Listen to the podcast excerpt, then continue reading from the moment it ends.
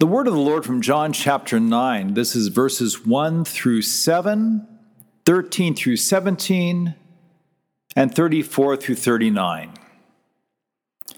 As Jesus passed by, he saw a man blind from birth. And his disciples asked him, Rabbi, who sinned, this man or his parents, that he was born blind? Jesus answered, it was not that this man sinned or his parents, but that the works of God might be displayed in him. We must work the works of him who sent me while it is day. Night is coming when no one can work. As long as I am in the world, I am the light of the world. Having said these things, he spit on the ground and made mud with the saliva. Then he anointed the man's eyes with mud and said to him, Go, wash in the pool of Siloam, which means sent. So he went and washed and came back seeing. They brought to the Pharisees the man who had formerly been blind. Now it was a Sabbath day when Jesus made the mud and opened his eyes. So the Pharisees again asked him how he had received his sight. And he said to them, he put mud on my eyes, and I washed, and I see. Some of the Pharisees said, This man is not from God, for he does not keep the Sabbath. But others said, How can a man who is a sinner do such signs? And there was a division among them. So they said again to the blind man, What do you say about him since he has opened your eyes? He said, He is a prophet. They answered him, You were born in utter sin, and would you teach us? And they cast him out. Jesus heard that they had cast him out, and having found him, he said, Do you believe in the Son of Man? He answered, And who is he, sir, that I may believe in him? Jesus said to him, You have seen him, and it is he who is speaking to you. He said, Lord, I believe. And he worshiped him. Jesus said, For judgment I came into this world, that those who do not see may see, and those who see may become blind. This is the word of the Lord. Thanks be to God. Grace to you and peace from God our Father and the Lord Jesus Christ. Amen. It's time for the Feast of Tabernacles in our gospel reading. It's one of the big three feasts of the year. The other two are Passover, which we'll get to in about three weeks at Easter time, and Pentecost, which we'll get to 50 days after that. The Feast of Tabernacles, or the Feast of Booths, is a time for the Jews to remember God's kindness to them, especially during their years between Egypt and the Promised Land.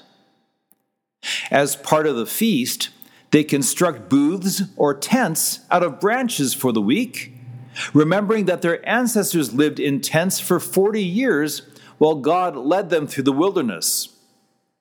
Now, the wilderness was not a pleasant place to be, nor were the people especially obedient to the Lord, but the Lord took care of them all the same. He provided food when they were hungry and water when they were thirsty, not to mention clothes and shoes that did not wear out for all those 40 years. At the time of Christ's public ministry, once a year, as commanded by God, the Jews gather in Jerusalem and build their tents from branches to remember how the Lord took care of them in the wilderness. They don't just look back, though, they look forward as they remember God's promises for the future. They hold on to his promises that he will send the Messiah. We talked about one of those promises last week from Ezekiel 47, where Ezekiel had a vision of a river flowing from the temple, a river that brought life even where there was only arid death. That vision declared that the Christ would come. So, as part of the Feast of Tabernacles, they remembered this promise in a ceremony remembering a dream where water flowed from the temple, they would draw water from a pool and carry it to the temple. And that pool from which they drew the water for this ceremony was the pool of Siloam, which means sent, as they waited for God to send the Messiah. Now, the Messiah is there in the gospel reading, of course, and he is more than the Messiah they are expecting. He's not just a man sent by God, he is the Son of God sent by his Father, now born of the Virgin Mary and in the flesh. As John reminds us at the start of his gospel account, Jesus was present when God created the heavens and the earth. The Father spoke as the Spirit hovered over the waters, and through the Son all things were made. Jesus was present when God first formed Adam from the dust of the ground and breathed into his nostrils the breath of life so that man became a living soul. And now, to save man, the Son of God is made man, and he is there at the Feast of Tabernacles. As he is passing by during the feast, he sees a man blind from birth. His disciples asked that strange ish question Rabbi, who sinned, this man or his parents, that he was born blind? Now, that always strikes me as a funny question because it always gets me thinking what sort of mischief a baby is up to in the womb that he would deserve to be born blind? But more than a funny question, it's a wrong question. Sometimes we suffer afflictions because we bring them upon ourselves by our actions, and sometimes we suffer afflictions because we are sinners who are falling apart in a creation that is falling apart. We are conceived and born in sin, says Psalm 51. The disciples ask a bad question because they assume that this man or his parents must be especially sinful for him to be born blind. Not so, says Jesus. He says, It was not that this man sinned or his parents, but that the works of God might be displayed in him. What are the works of God? Well, in the beginning, he created all things. Now, in the flesh, he is restoring creation by defeating sin. Jesus is at work to undo the curse of sin by defeating it in his own death and resurrection. Jesus goes on to say, We must work the works of him who sent me while it is day. Night is coming when no one can work. As long as I am in the world, I am the light of the world. Now, Jesus drops a little bomb here at the Feast of the Tabernacles. He says that he is sent. He's hinting that he is the Messiah sent by God, which means he's the one they've been waiting for as they draw water from Siloam and take it to the temple. He also says that he is the light of the world. And when there is light, people can see. So, in other words, he comes to give sight. So, what would make perfect sense for the Messiah, the light of the world, to do for a man born blind? We hear, having said these things, he spit on the ground and made mud with the saliva. Then he anointed the man's eyes with the mud and said to him, Go, wash in the pool of Siloam, which means sent. So he went and washed and came back seeing. Now, it does sound a little unusual for the Christ to be healing people by making mud with saliva and putting it on the man's eyes. Remember, though, in the beginning, the Lord formed man out of the dust of the ground. No doubt moistened dust, or else it wouldn't hold together. And now the incarnate Lord is going about his work restoring creation. So, to remove the curse of sin from this man's created eyes, the Son, through whom all things were created, adds some more moistened dust to the man's eyes. And then he sends him to Siloam. The one sent by God sends the man to the pool called Sent And it's when he is washed by water that he can see. He can see.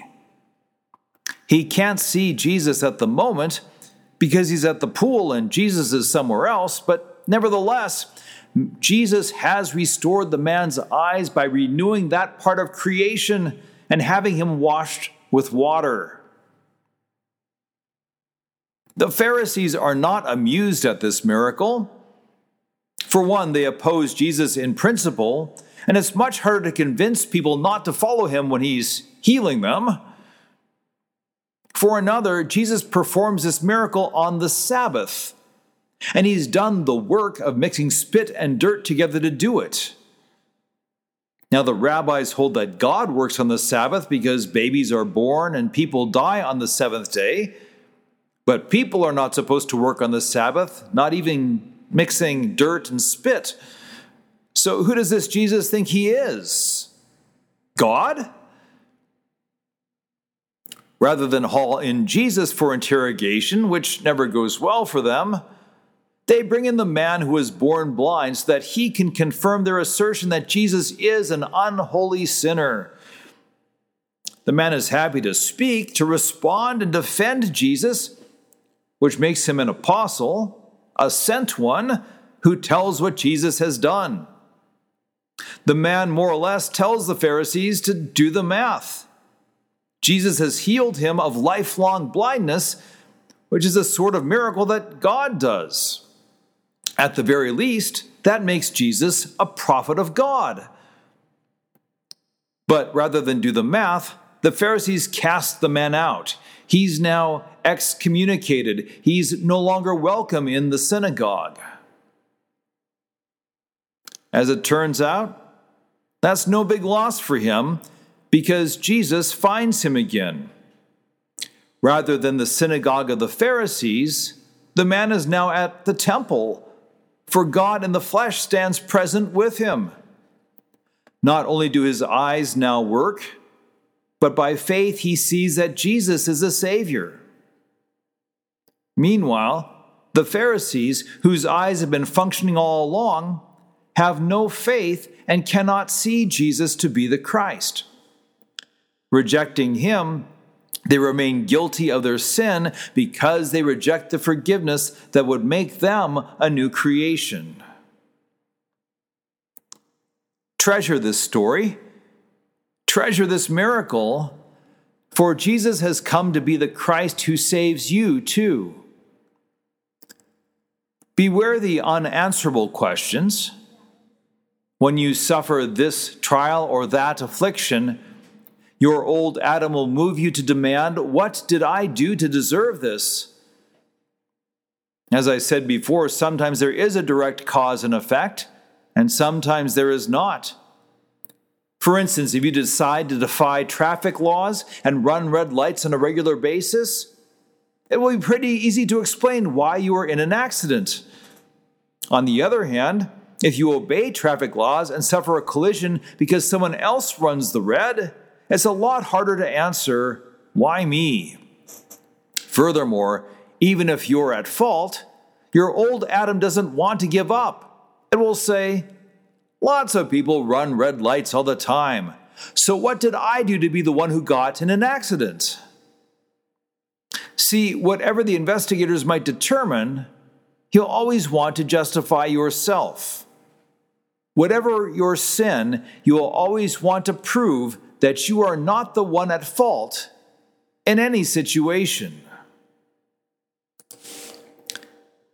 If you do that, your guilt remains. And just past the midpoint of Lent, I remind you to remember you are dust, and to dust you will return. It is far better simply to say what is true there's something wrong with you. You're a sinner who lives in a sinful world. Sometimes you do sinful things, sometimes you suffer from the sins of others. Either way, you're returning to dust. So, time spent on self justification is just plain wasted time. I mean, imagine if the man born blind in our text says to Jesus, I am going to decline being healed because that would be an admission that I cannot see. And I resent the implication that I am blind, even if it's obvious and true. I would rather remain blind than admit that I have a problem and accept your help to see. That would not be wise. But that's what your old sinful nature wants to do.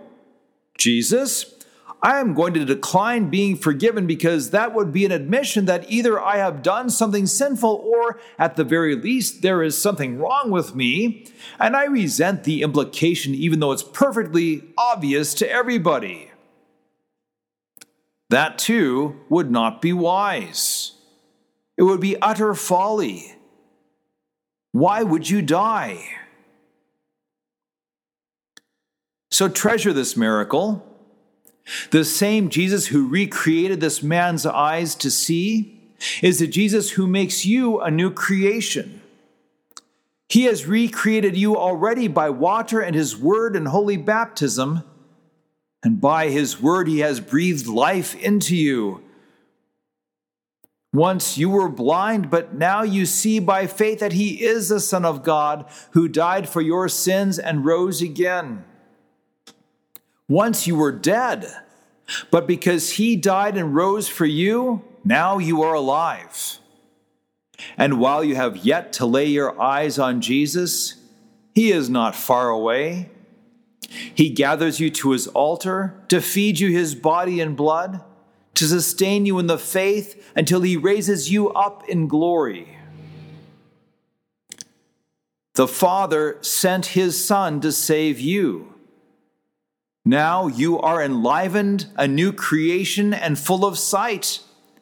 And you are sent simply to say what he has done, that others might hear of his grace.